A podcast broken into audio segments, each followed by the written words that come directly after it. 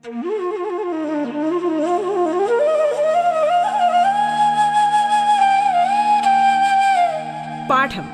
കേട്ടു പഠിക്കാൻ റേഡിയോ കേരളയിലൂടെ.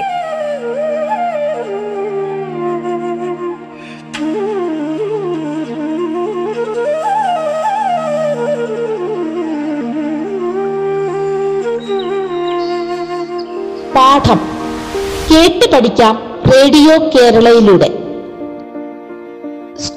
വിദ്യാഭ്യാസം ഓൺലൈനിലൂടെ നടക്കുന്ന ഈ കാലഘട്ടത്തിൽ അഞ്ച് മുതൽ പത്ത് വരെയുള്ള ക്ലാസ്സുകളിലെ പാഠഭാഗങ്ങൾ വളരെ ലളിതമായ രീതിയിൽ കുട്ടികളിൽ എത്തിക്കുകയാണ് ഇതുകൊണ്ട് ഉദ്ദേശിക്കുന്നത്.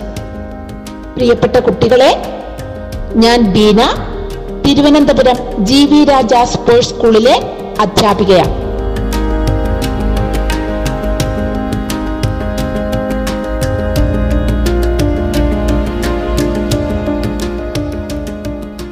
प्यारे बच्चों, नमस्कार। आप सबको सुख है ना? आज मैं आपको एक सुंदर कहानी सुनाऊँगी। कहानी का नाम है पक्षी और दीमक। आप सब पक्षी या चिड़िया को देखा है ना? हाँ ज़रूर देखा है। पर आप दीमकों को कहीं देखा है। हाँ वही है। टर्माइट्स माने चीतल। आप जानते हैं कि यह कहानी किसने लिखी है? बच्चों, ये हिंदी के प्रसिद्ध साहित्यकार गजानन माधव मुक्ति बोध की कहानी है। वे कवि और आलोचक भी है। ये एक लंबी कहानी तो है, लेकिन इसके कुछ अंश ही हमें पढ़ना है। तो हमें शुरू करें। पक्षी और दीमक। एक था पक्षी। वो नीले आसमान में खूब ऊंचाई पर उड़ता जा रहा था। उसके साथ उसके पिता और मित्र भी थे। सब बेखुद ऊंचाई पर उठने वाले पक्षी थे। उनकी निगाहें भी बड़ी तेज थी। उन्हें दूर दूर की भनक और दूर दूर की महक भी मिल जाती। एक दिन वो नौजवान पक्षी ज़मीन पर चलती हुई एक बैलगाड़ी को देख लेता है। उसमें बड़े बड़े बोरे भरे हुए हैं। गाड़ी वाला चिल्ला चिल्ला कर कहता है, दो दीमके लो एक पंख दो। बच्चों, ये एक नौजवान पक्षी की कहानी है। ऊंचाई में उड़ने वाला पक्षी अपने पिता और मित्र के साथ नीले आसमान में उड़ता है दूर दूर की भनक और महक ഭനക്ക് മാനെ മന്ദധ്വനി ചെറിയ ശബ്ദവും മഹക്ക് മാനെ ഗന്ധം മണവും ഉനം മിൽത്തി ഹെ വളരെ ദൂരെയുള്ള ശബ്ദങ്ങളും മണവും ആകാശത്ത് പറന്നു നടക്കുന്ന പക്ഷികൾക്ക് ലഭിക്കാറുണ്ട് ये तो नौजवान पक्षी है। बच्चा और बूढ़ा पक्षी नहीं। एक दिन उसने ज़मीन पर चलती हुई एक बैलगाड़ी को देखा। बैलगाड़ी माने काला वंटी गाड़ी में बड़े बड़े बोरे थे। बोरे चाक, उत्तरी चाकू उनमें सुंदर दीमकें थी। गाड़ी वाला चिल्ला चिल्ला कर बोले दो दीमकें लो एक पंख दो രണ്ട് ദീമക്കിനെ എടുത്തോളൂ ഒരു തൂവൽ തരൂ बच्चों इस कहानी में पंख का अर्थ है फेदर तूवल उस पक्षी को दीमकों का बड़ा शौक था गाड़ी वाला चिल्लाने पर उस पक्षी को आसमान से जमीन उतर आने की ആഗ്രഹ ഹുയി അല്ലെങ്കിൽ ആശാ ഹുയി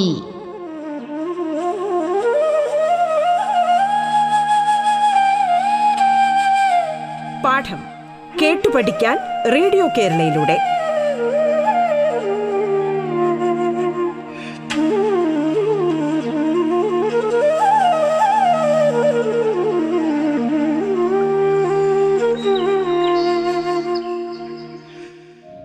नौजवान पक्षी को दीमकों का शौक था।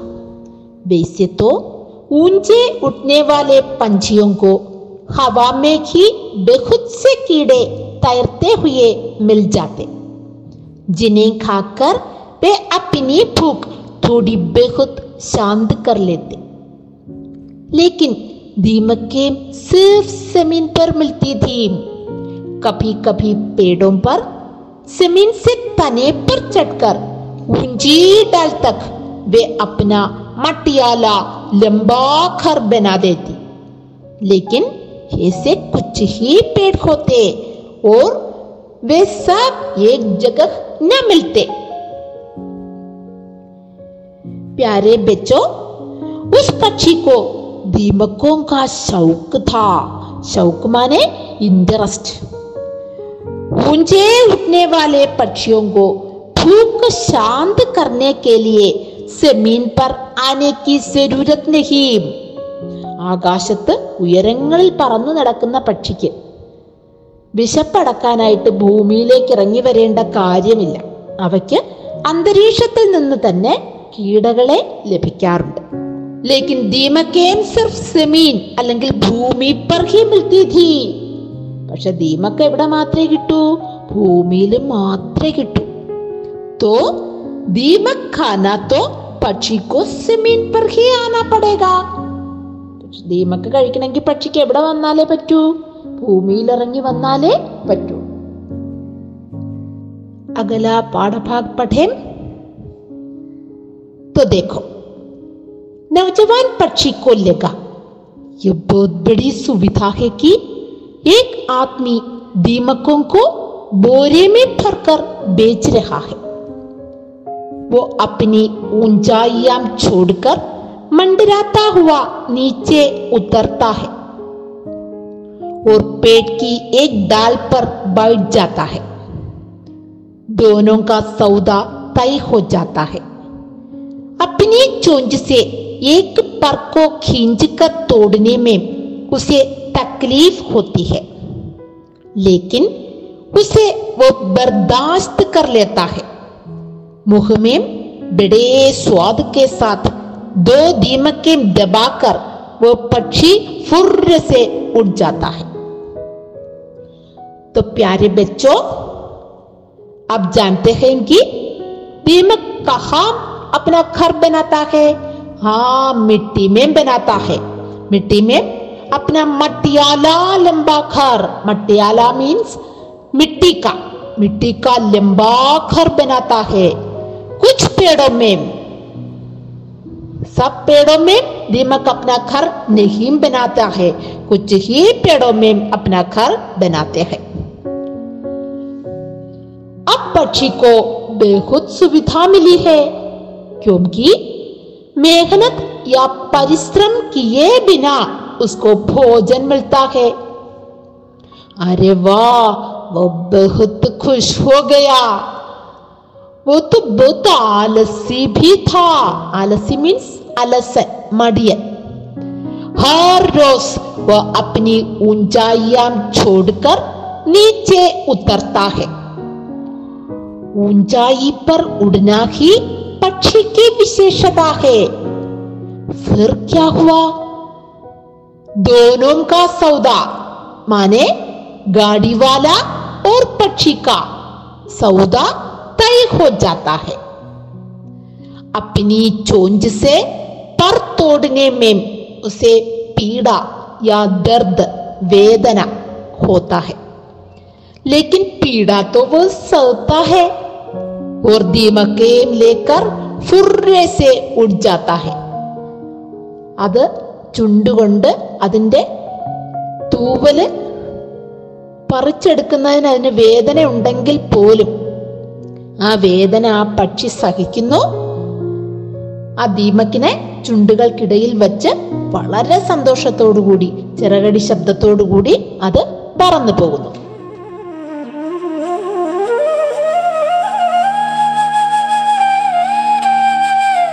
പാഠം. കേട്ടു പഠിക്കാൻ റേഡിയോ കേരളയിലൂടെ. പാഠം ഇടവേളയ്ക്ക് ശേഷം തുടരും.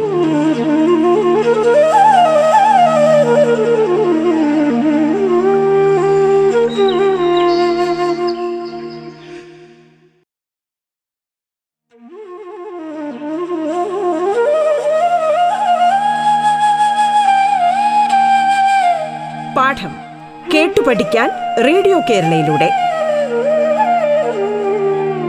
തുടർന്ന് കേൾക്കാം പാഠം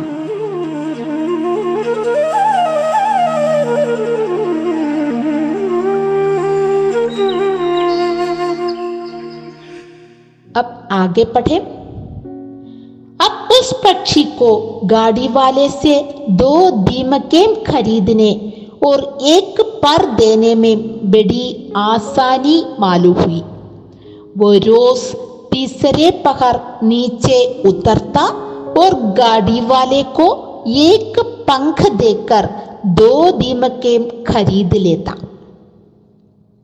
बच्चों पक्षी को बड़ा शौक था दीमकें खाने के लिए इसके लिए वह हर रोज नीचे उतरकर गाड़ी वाले को अपने चोंच से पर तोड़कर देता रहता पीड़ा सब सहता रहता हर रोज तीसरे पहर गाड़ी वाला वहां आता है पहर माने यामा एक दिन में चौबीस घंटे होते हैं ना ഒരു ദിവസം ഇരുപത്തിനാല് മണിക്കൂറുണ്ട് അതില് മൂന്ന് യാമങ്ങളുമുണ്ട്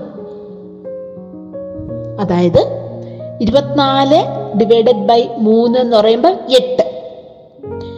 ഒരു പഹർ എന്ന് പറയുന്നത് എട്ട് യാമം. ആദ്യത്തെ എട്ട് യാമം ആദ്യത്തെ പഹർ രണ്ടാമത്തെ എട്ട് എട്ട് മണിക്കൂർ ദൂസരാ പഹർ മൂന്നാമത്തെ എട്ട് മണിക്കൂർ തീസരാ പഹർ.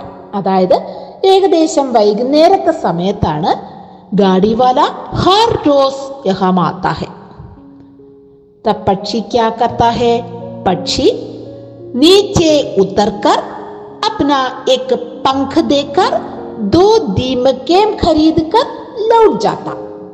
कुछ दिनों तक ऐसा ही चलता रहा। एक दिन उसके पिता ने देख लिया। उसने समझाने की कोशिश की कि बेटे दीमकें हमारा स्वाभाविक आहार नहीं है और उनके लिए अपने पंख तो हरगिज नहीं दिए जा सकते।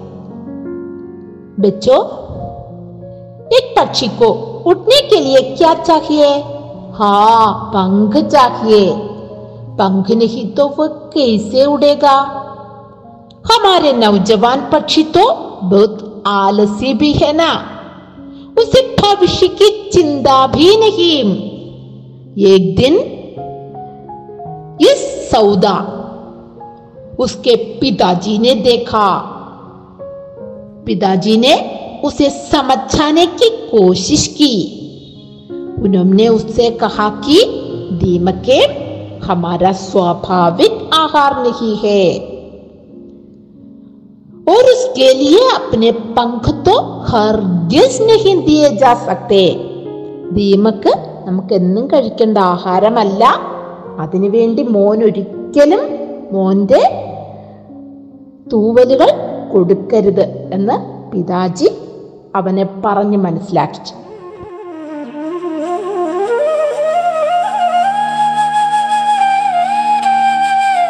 പാഠം കേട്ടു പഠിക്കാൻ റേഡിയോ കേരളയിലൂടെ.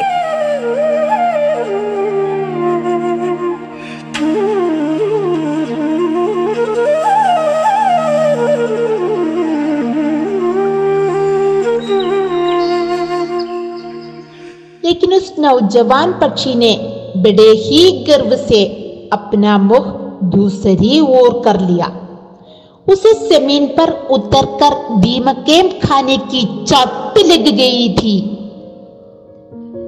अब उसे न तो दूसरे कीड़े अच्छे लगते न फल न अनाज के दाने दीमकों का शौक अब उस पर हावी हो गया था प्यारे बच्चों पिताजी का कहना न मानकर वो बड़े ही गर्व से अपना മുഖ दूसरी ഓർ कर दिया മുഖം വെട്ടിത്തിരിച്ചു അച്ഛൻ പറയുന്നത് കേട്ടിട്ട് अब हर रोज उसने जमीन पर आता किसके लिए दीमकें खाने के लिए अब उसको आसमान के दूसरे कीड़े अच्छे न लगते न फल न अनाज के दाने ഇപ്പം ആകാശത്ത് അന്തരീക്ഷത്തിൽ നിന്നും കിട്ടുന്ന കീടകളോ പഴങ്ങളോ ധാന്യങ്ങളോ ഒന്നും അതിനിഷ്ടപ്പെട്ടില്ല ദീമക്കും കാ ശൗക് അബ് ഉസ് പർ ഹാവി ഹോ ഗയാ ഥാ ദീമക്ക് കഴിക്കണമെന്നുള്ള ആഗ്രഹം മാത്രമേ അവനുണ്ടായിരുന്നുള്ളൂ लेकिन ये सा कितने दिनों तक चलता? उसके पंखों की संख्या लगातार घटती चली गई। अब ऊंचाइयों पर अपना संतुलन साथ नहीं सकता था। न बहुत समय तक पंख उसे सहारा दे सकते थे। आकाश यात्रा के दौरान उसे जल्दी जल्दी पहाड़ी चट्टानों, पेड़ों की चोटियों, गुंबदों और बुर्जों पर हाफते हुए बैठ जाना पड़ता।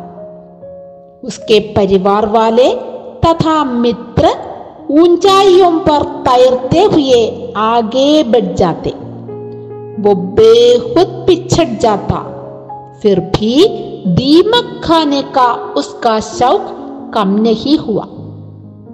दीमकों के लिए गाड़ी वाले को वह अपने पंख तोड़ तोड़ कर देता रहा प्यारे बच्चों वह नौजवान पक्षी रोज गाड़ी वाले को पंख देता रहा किसके लिए हाँ दीमकें खाने के लिए और उसका पंख खड़ता रहा എന്നും പങ്ക് പറിച്ചു കൊടുത്ത് പറിച്ചു കൊടുത്ത് അതിന്റെ തൂവലുകൾ കുറഞ്ഞു വന്നു पक्षी अस्तित्व पंखों में है ना पंख खो जाने पर या अस्तित्व नष्ट होने पर वो उड़ नहीं सकता തൂവൽ കുറഞ്ഞു കഴിഞ്ഞാൽ അതിന് പറക്കാൻ കഴിയില്ല.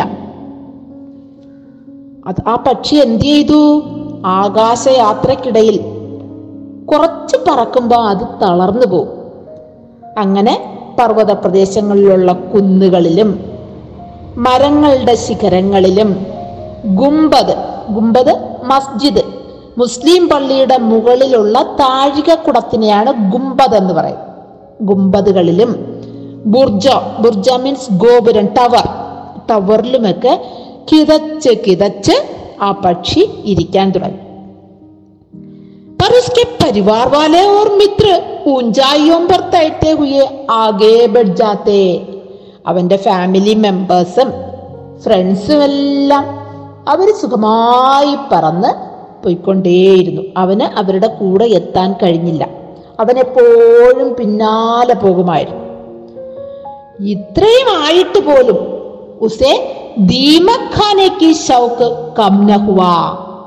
എന്നിട്ട് പോലും അവന് ദീമക്ക് കഴിക്കാനുള്ള ആഗ്രഹം ഇൻട്രസ്റ്റ് കുറഞ്ഞില്ല. इसके लिए वह अपने पंख തോട് തോട് കർ ദേത്താ രഹ അതിനു വേണ്ടിയിട്ട് ദീമക്ക് കഴിക്കാൻ വേണ്ടിയിട്ട് അവൻ അവന്റെ തൂവലുകൾ പറിച്ചു കൊടുത്തുകൊണ്ടേയിരുന്നു प्यारे बच्चों पाठ भाग समझ गया है ना कहानी तो पूरा नहीं हुआ बाकी भाग हमें अगले क्लास में पढ़े सबको मेरा धन्यवाद